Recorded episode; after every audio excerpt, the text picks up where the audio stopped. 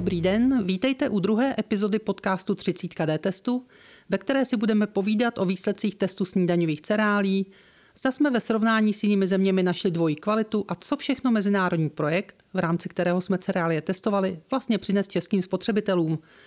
Dozvíte se i několik zajímavostí z historie D testu – Povídat si budeme s našimi redaktory Honzou Hroudou, který měl za D-test koordinaci celého projektu na starosti a Honzou Mariškou, který se věnoval výběru a testování cereálí a také zpracování laboratorních výsledků do podoby, které rozumí i běžný spotřebitel.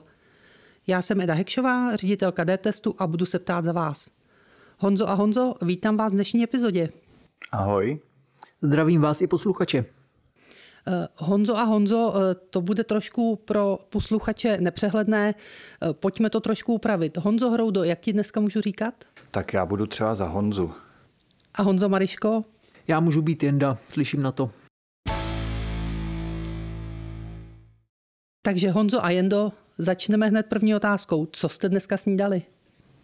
U mě to byl bílej jogurt se semínky a džemem, k tomu jedno jablko a čokoládová sušenka a zapil jsem to litrem čaje. Já měl trošku skromnější menu, podávala se káva a chléb se sírem. Tak k cereálím jsme se úplně nedostali, ale my jsme podobné otázky položili našim fanouškům a skoro 2000 z nich nám odpovědělo. Z těchto odpovědí jsme se dozvěděli, že víc než třetina domácností v České republice kupuje čokoládové nebo kakaové cereály a pravidelně k snídani dává i dětem. Honzo, já se tě zeptám, byly výsledky této ankety důvodem proto, že jsme si do testu vybrali právě snídaňové kakaové cereálie? Tak popravdě tu anketu jsme dělali až v době, kdy už bylo rozhodnuto, co se zhruba bude testovat, ale je pravda, že jedním z hlavních důvodů byla popularita eh, těchto cereálí a taky dostupnost ve všech zúčastněných zemích, což znamená, že tam máme společné nadnárodní značky, eh, takže se můžeme podívat třeba i na dvojí kvalitu a také jsme chtěli uvést na pravou míru trochu zavádějící představu o tom, že jde o zdravou snídani a Jenda by mohl doplnit eh, i něco o snadnosti testování. Je to pravda, v rámci toho projektu, při kterém jsme tento, tento test provozovali, jsme měli vlastně za úkol naučit malé spotřebitelské organizace, jak se testují potraviny a z toho pohledu bylo potřeba zvolit téma, které nebude úplně technicky složité a právě u těch kakaových cereálí jsme mohli poměrně jednoduchými metodami získat zajímavé informace. Honzo, já ještě navážu na tu tvoji předchozí odpověď. Ty jsi říkal, že v rámci toho projektu se zúčastnilo víc zemí a srovnávali jsme cereálie v různých zemích. Můžeš jenom přiblížit, o které země šlo? Tak bylo to celkem šest zemí z oblasti střední a jihovýchodní Evropy a kromě nás to bylo Slovinsko, Rakousko, Slovensko, Maďarsko a Chorvatsko. A co vůbec bylo cílem toho projektu? Ty jsi zmiňoval testování cereálí, Jenda tady mluvil o tom, že jsme ostatní země měli naučit, jak správně testovat. Co tedy bylo hlavními cíly celého projektu? Tak hlavním cílem bylo sdílet zkušenosti v oblasti spotřebitelského testování potravin a e, projekt se zaměřoval na výměnu osvědčených postupů a budování kapacit pro další rozvoj organizací v tom e, zmíněném regionu. My eh, z D-testu spolu se Slovinci a Rakušany jsme vlastně plnili roli mentorských organizací a když to nějak řeknu ve zkratce, tak vlastně jsme chtěli méně zkušené organizace naučit, jak správně nezávisle objektivně testovat potraviny. Eh, my jsme v předchozí eh, odpovědi ještě zmiňovali dvojí kvalitu a možná tady je na místě si vysvětlit, co to vlastně přesně ta dvojí kvalita je, abychom to všichni vnímali stejně. Jen do, zasvětíš nás do toho? No, dvojí kvalita je poměrně široké téma a v té úřední definici jde o praxi, kdy se v různých státech Evropské unie pod stejnou značkou a pod vizuálně velmi podobným obalem prodává zboží s rozdílným složením. A bohužel se tedy průběhu let zjistilo, že zejména ve státech východní Evropy to složení bylo méně hodnotné než ve státech západní Evropy. Od roku 2011 se to téma poměrně intenzivně řeší a je potřeba přijít, že v posledních letech se tomu tématu začala věnovat i Evropská komise. Udělalo se několik výzkumů, které potvrdili, že bohužel problém dvojí kvality existuje a v současné době dokonce už toto téma máme ošetřeno několika právními předpisy. Kdybyste tedy měl schrnout, jak se problém dvojí kvality vyvíjí a co teď je to nejaktuálnější téma, co Evropská komise řeší? Takže téma dvojí kvality se opravdu intenzivně řeší asi od roku 2011, kdy se na to téma poprvé oficiálně upozornilo. Od roku 2016 potom proběhla celá řada testů v naší režii, kdy jsme otestovali několik výrobků a objevili jsme, že dvojí kvalita v některých případech skutečně existuje. A poslední novinkou eh, letošního roku je fakt, že Česká republika schválila novelu zákona o potravinách, který dvojí kvalitu při prodeji potravin zakazuje. Tak dvojí kvalita je téma D-testu dlouhodobě. Svědčí o tom i kampaň Stop dvojí kvalitě, kterou D-test vedl a, a dosud vede. A eh, mě to eh, vede na otázku, co ty si pamatuješ z historie testování dvojí kvality. Máš v hlavě nějaké nejvýznamnější nálezy, které D-testu dělal při testování dvojí kvality v potravinách? Samozřejmě těch nálezů bylo několik. Ale pravda je, že některé z nich už jsou historické a zjistilo se, že v průběhu let se ta situace změnila a již nejsou pravdivé. Ale kdybych teda mohl vzít několik historických dat, tak například jsme zjistili, že mražené pici eh, prodávané v Maďarsku, na Slovensku, v České republice mají jiné složení než ty samé pici prodávané v západních zemích.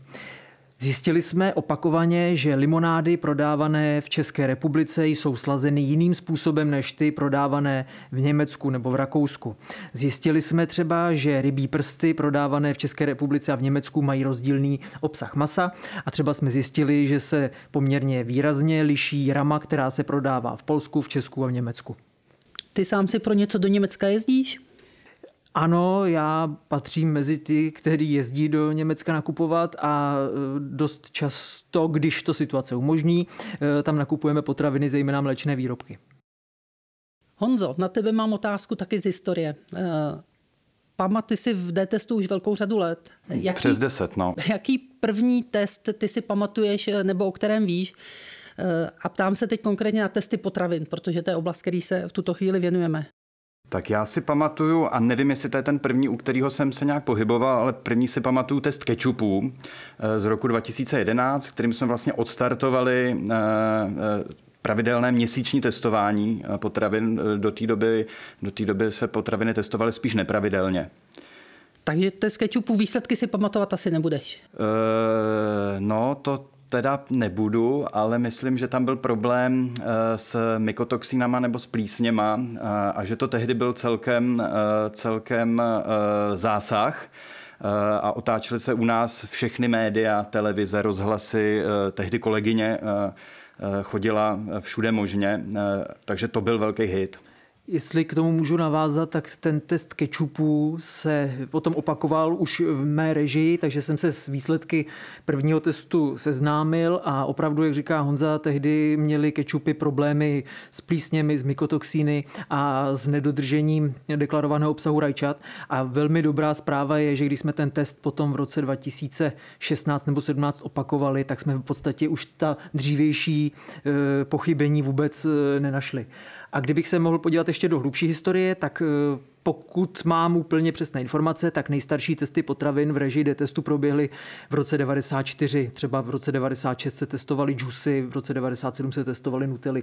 Takže testy potravin u nás opravdu probíhají skoro od té doby, co D-test existuje.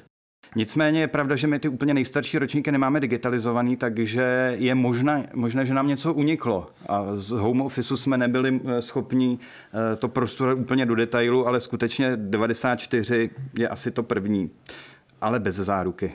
Eh, tak jestli to teď rychle dobře spočítám, tak je to 27 let testování potravin.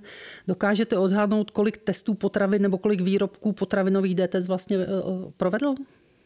No já, když si vezmu velice odhadnutá čísla, tak eh, pokud eh, testy potravin na měsíční bázi probíhají od roku 2011, tak by to do dnešního dne mělo znamenat zhruba 150 provedených testů. A když si vezmeme, že průměrně v každém testu potravin otestujeme 12 vzorků, tak mi z toho vychází nějakých 1800 otestovaných potravin. Celkově bychom to mohli zaokrouhlit na něco přes 2000 asi, když, když zahrneme ty, eh, ty předchozí testy i před rokem 2011. A tak je pravda, že některé měsíce jsme testovali i eh, víc než dva typy potravin. Není, není pravidlem jenom jednou. Honzo, myslíš si, že právě ta poměrně dlouhá historie testování a čísla těch testů, které jsme provedli, že to byl důvod, proč jsme v rámci eh, tohoto projektu dostali mentorskou roli která měla umožnit, abychom předávali naše zkušenosti v některých dalších zemích? Mm, je to tak, je to tak. Eh, mezi menšíma a středníma organizacemi eh, patříme v tomhle ohledu určitě k těm nejzkušenějším a myslím, že i nejúspěšnějším. A můžeš vlastně popsat, co jsme je měli všechno naučit? Tak spolu s kolegy ze Slovenska a Rakouska jsme vlastně menší organizace ze Slovenska, eh, Chorvatska a Maďarska. Eh, tak učili jsme vlastně celý cyklus testování, to znamená, jak provést průzkum trhu, jak připravit testovací program, jak vybrat v tendru vhodnou laboratoř, jak potom ty výsledky vyhodnotit a nakonec jak je prezentovat veřejnosti a eh, novinářům. A když se zeptám za českého spotřebitele, proč je důležité pro českého spotřebitele, aby DTS školil ostatní spotřebitelské organizace v jiných zemích? Co z toho má český spotřebitel? Já si myslím, že český spotřebitel z toho může mít tu výhodu, že když se eh, potravinové testy budou dělat v co největším počtu evropských zemí, tak výrobci, kteří působí v několika zemích zároveň, budou cítit tlak na zvyšování kvality. Eh, přeci jenom je rozdíl, když na vás štěká jedna organizace, než když těch organizací štěká více na jednou. A je to možná trošku zesílení tlaku, které eh, posílí pozici spotřebitelů. A jde taky o sdílení zkušeností a vlastně i pak se, pak se líp lobuje, lobuje na mezinárodní úrovni, když vlastně víc partnerů. Honzo, já se ještě vrátím k té anketě, o které jsme mluvili na začátku a kterou si v rámci tohoto projektu Food Pro měl na starosti ty. Zhruba 60% spotřebitelů e, nám řeklo, že sleduje množství cukru na obalu a při nákupu se podle toho řídí. 16% těch respondentů označilo, že eh, nakupuje cereálie ve zdravé výživě. Dá se tedy říct, že to je snídaně, která je vhodná pro lidi, kteří sledují zdravý životní styl a že toto je dobrá volba, je to zdravá snídaně? No, eh, v první řadě těch 60% eh, našich fanoušků, co odpovědělo, že sledují údaje na obalu, nám přijde nečekaně hodně a popravdě řečeno moc se nám nezdá, že ta anketa by byla úplně reprezentativní eh, o celkové populaci. A to je moje domněnka, že vypovídá spíš o tom, že naši čtenáři a fanoušci jsou zodpovědnější a že jsme vyškolili dobře, a, nebo že si část z nich tu odpověď trošku přibarvila. E, každopádně e, zpracované cereálie bychom úplně za vyloženě zdravou snídaně považovat asi neměli. A to zejména kvůli obsahu cukru a spíš bychom doporučili jíst sporadicky nebo jako dezert a nevím, jestli k tomu Jenda by ještě něco dodal. Já si myslím, že to ukázali především výsledky toho testu, že kakaové cereálie navzdory všem marketingovým eh, prohlášením o obsahu vitamínů, minerálních látek, nejsou vhodnou každodenní snídaní, ale je to především sladká zpracovaná potravina, která se v jídelníčku má objevovat jenom párkrát a opravdu bychom se k ní měli stavit hlavně jako k dezertu. Než se dostaneme k výsledkům eh, kakaových cereálí, zeptám se, narazili jste na to, že v různých zemích se kupují třeba různé cereálie, nebo na jaké rozdíly jsme narazili? Já nevím, jestli jsme narazili na rozdíly, jestli se kupují, ale v každém případě se v jiných zemích jiné cereálie prodávají. E, ukázalo se, že poměrně specifický byl region Chorvatsko-Slovinsko, kde se často nabízely cereálie e, ve formě nugátem plněných polštářků, nebo se tam objevovaly kakaové kuličky, které byly ještě přelity jakousi kakaovou čokoládu napodobující nebo čokoládovou polevou, což jsou výrobky, které v českých zemích nejsou úplně obvyklé. Honzo, obaly cereálí velmi často obsahují taková hesla jako Tyto cereálie obsahují eh, vitamíny nebo podporují růst dětí nebo obsahují velmi málo cukru. Je to to, podle čeho by se měl spotřebitel rozhodovat, nebo vlastně podle čeho se má rozhodnout? No rozhodně by se neměl rozhodovat podle hesel na přední straně obalu. Ty nejsou dobrý pro rozhodování. Eh, to, tyhle ty hesla jsou poměrně jednostranný a, a vlastně je třeba si uvědomit, že přední strana obalu slouží hlavně jako reklama na produkt. Eh, mnohem důležitější jsou pak eh, podrobnější údaje v nutričních tabulkách, které jsou schované buď na zadní straně, nebo z boku, nebo ze spoda, ale rozhodně to nejsou informace na první straně obalu. Já bych tomu ještě doplnil, že když se na cereálích píše, že obsahují vitamíny, minerální látky, tak se podle zkušeností z našeho testu jedná o přidané vitamíny a přidané minerální látky. Nejde o, nejde o něco, co by ty cereálie obsahovaly sami o sobě. Takže i na to je potřeba dávat pozor a pořád si myslím, že jako zdroj vitamínu lépe poslouží nějaký jejich přirozený zdroj typu ovoce, zelenina, mléčné výrobky a podobně. Honzo, ty jsi mluvil o, o té etiketě, která je někde menším písmem a vzadu a e, na boku. Pokud je to ale zásadní pro to, jak se má spotřebitel rozhodnout, e, zeptám se teď asi jendy, e, co vlastně ta etiketa musí obsahovat, jaké údaje v ní jsou, jak se v nich vyznat, co je nejdůležitější a jde z té etikety vyčí se si jde o zdravou potravinu? Etiketa na potravině má celou řadu důležitých částí a pro zákazníka je velmi důležitá část napsaná slovem složení. V této části najdeme výpis všech ingrediencí, které výrobek obsahuje a ty ingredience jsou seřazeny v sestupném pořadí. To znamená, že na prvním místě toho výčtu je surovina, které výrobek obsahuje nejvíc. A to neplatí jenom pro kakaové cereály, ale platí to obecně pro všechny typy potravin.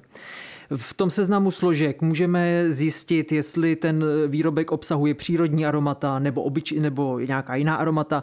Můžeme se tam dozvědět, kolik procent podstatných ingrediencí potravina obsahuje a co je pro třeba zdravotní přínos velmi důležité. Najdeme v tom seznamu i obsažené alergenní potraviny a ty alergenní potraviny snadno poznáme tak, že jsou e, nadepsány výrazně odlišným způsobem, aby si jich spotřebitel hned na první pohled všimnul. To znamená, že alergeny obvykle bývají vytučněné, podtržené nebo třeba obal pod nimi má jinou barvu. Dále bychom si na obalu měli všímat takzvané nutriční tabulky. To je tabulková informace o tom, kolik potravina obsahuje energetické hodnoty, tuku, nasycených mastných kyselin, sacharidů, cukrů, bílkovin a soli. Tyto základní výživové údaje najdeme téměř na všech potravinách a jsou velmi dobrým vodítkem, kterých si máme všímat. No a potom bych tady zmínil ještě jednu důležitou část etikety a to je Jednak datum minimální trvanlivosti nebo datum spotřeby, které bychom si měli hlídat při nákupu i při skladování doma a také bychom si měli všímat skladovacích podmínek, abychom věděli, v jaké teplotě a za jakých podmínek se výrobek má doma uchovávat. A teď už pojďme k výsledkům toho testu. Na úvod se zeptám, kolik cereálí a jakých se testovalo? Honzo, přiblížíš nám to? Tak eh, testovalo se 17 eh, cereálí eh, českého původu. No, to jsem asi neřekl úplně dobře, nebylo to českého původu, ale cereálí dostupných na našem trhu. A celkově to bylo, když započteme všechny země, 120 publikovaných výsledků. Jestli bych to mohl trošku ještě doplnit, tak vycházeli jsme z ankety, která už tady byla několikrát zmíněna. Tam se ukázalo, že eh, spotřebitelé při nákupu těch kakových cereálí sice nedávají velkou váhu na to, jakého jsou tvaru, nicméně trochu preferovali kuličky, takže jsme se do toho testu eh, snažili vybírat především kakaové kuličky a také jsme dokupovali kakové mušličky. A ještě bychom tady vlastně mohli dát posluchačům trošku nahlédnout do naší kuchyně. Náš výběr vzorku do testování eh, vždycky odráží situaci na trhu. To znamená, že při nákupu oby jdeme velké e, obchodní řetězce a tam se díváme na zastoupení známých značek a i takzvaných privátek. A vlastně všechno e, podstatné, co e, v obchodech najdeme, potom nakoupíme a pošleme do laboratoře. A když jsi si jen dočetl výsledky toho testu, narazil jsi tam na nějaké problémy? Určité problémy jsme našli, ale dobrou zprávou je, že nešlo o potíže s bezpečností nebo zdravotní nezávadností. Slabinou byla přesnost výživových tabulek. Když jsme porovnali deklarované hodnoty živin s tím, co laboratoř skutečně naměřila, tak se ukázalo, že se čísla leckdy razantně liší. Jedním příkladem může být výrobek, který místo deklarovaných 33% cukru obsahoval pouze 23%, takže bohužel ne vždy je na výživové tabulky spolehnutí. A našel jsi tam něco, co tě opravdu překvapilo, ať už v dobrém nebo špatném? No asi největším překvapením a bohužel teda trošku nepříjemným bylo, že když jsme změřili výživovou hodnotu těch kakaových kuliček, to znamená změřili jsme v nich obsah cukru, bílkovin, vlákniny a některých vitamínů, tak z těch 17 testovaných výrobků 10 dostalo pouze dostatečnou známku a 7 uspokojivou. Takže se vlastně ukázalo, že ty cereálie skutečně nejsou úplně ideální snídaně na každý den, ale že to je opravdu desert, protože snížení těch známek za výživovou hodnotu většinou vycházelo z poměrně vysokého obsahu cukru. A vlastně můžeme eh, dát takové schrnutí a srovnání, že Průměrný obsah cukru eh, v kakaových cereálích v České republice byl 24% a když si to srovnáme s těmi jinými zúčastněnými státy, tak třeba v Rakousku je průměrný obsah cukru v těch cereálích jenom 22%, naopak například v Chorvatsku to bylo 28%. A narazili jste tam taky na problémy s dvojí kvalitou, o které už jsme dneska mluvili opakovaně? Dvojí kvalitě se věnovala e, celá speciální sada zkoušek. E, my jsme pro zkoumání dvojí kvality vybrali opravdu e, globální značku Nestlé Nesquik a porovnávali jsme Nestlé Nesquik, které se nabízí ve všech zúčastněných státech. A zjistili jsme, že všechny varianty byly svými výkony srovnatelné. Co do deklarovaného složení se ty výrobky v jednotlivých státech nelišily a nelišily se ani eh, příliš v eh, porovnání naměřených hodnot. Dále jsme potom eh, zkusili udělat ještě takovou speciální senzorickou zkoušku, kdy měli hodnotitelé říct, jestli se ty jednotlivé vzorky od sebe liší a měli nějak zásadně popsat ty charakteristiky a tam se vlastně ukázalo, že ty jednotlivé vzorky jsou i v tomhle senzorickém mapování u sebe eh, velmi blízko, takže v tomhle případě se ukázalo, že dvojí kvalita u Nestlé Nesquik neexistuje. A se znalostí výsledků tohoto testu, kdybych vás poprosila na závěr dát spotřebitelům jednu radu, která se týká snídaňových cereálí. Co by to bylo, Honzo?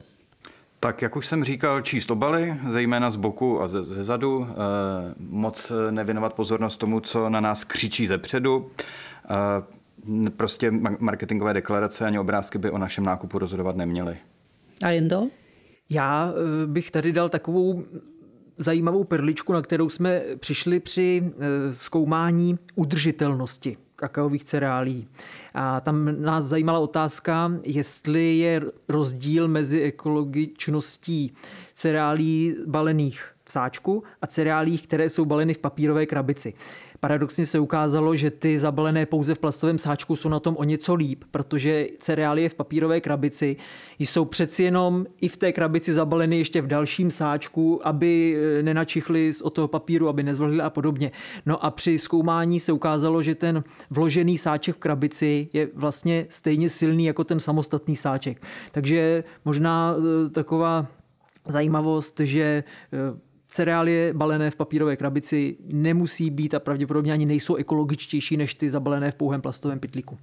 A možná obecně prostě vybírat s rozvahou. Eh, jde o dlouhodobou investici do našeho zdraví a eh, mnohdy je možná i lepší, eh, spíš než vybrat nějaký výrobek nebo nějakou cereáli tohoto typu, tak nevybrat žádnou a zaměřit se spíš na přirozenější, zdravější alternativu. A pokud už si, pokud už si koupíme eh, teda nějakou takovouhle sladkost v podstatě, tak eh, se snažit dodržovat eh, doporučené množství a nepřejídat se. Což nám v anketě vlastně vyšlo, že většina lidí, eh, většina lidí si nasype víc, protože doporučeným množstvím nevyhovuje. No ale ty údaje, eh, na kterými se často ohání výrobci, tak ty se vztahují právě k těm doporučeným množstvím, které jsou mnohdy poměrně miniaturní. Abych tady teda to trošku upřesnil, obvykle doporučená porce cereálí je 30 gramů a test ukázal tedy, že ne každý výrobce tuto porci na svých obalech uvádí, takže obvykle bychom měli počítat 30 gramů porcí těch kakových kuliček nebo mušliček. A já pokud to shrnu za sebe, tak bych řekla, že kakaové nebo čokoládové cereálie jsou dobrou volbou pro občasnou snídani při dodržení toho doporučeného množství, ale vybírejte pečlivě. Ale lépe je udělejte si čas, připravte si snídani ze základních surovin a potom víte přesně to, co jíte. A to je pro dnešek vše. Loučí se s vámi Eda Honza a Jenda.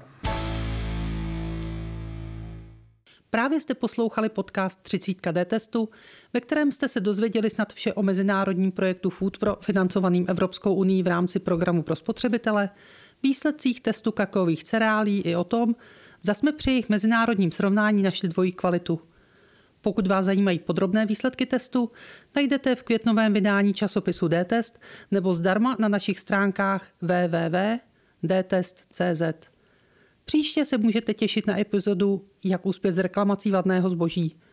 Pokud se chcete ještě na něco zeptat nebo nám něco vzkázat, kontaktujte nás na našem Facebooku nebo nám napište na e-mail dtest.cz. Příště se na vás těšíme na stejném místě za 14 dní.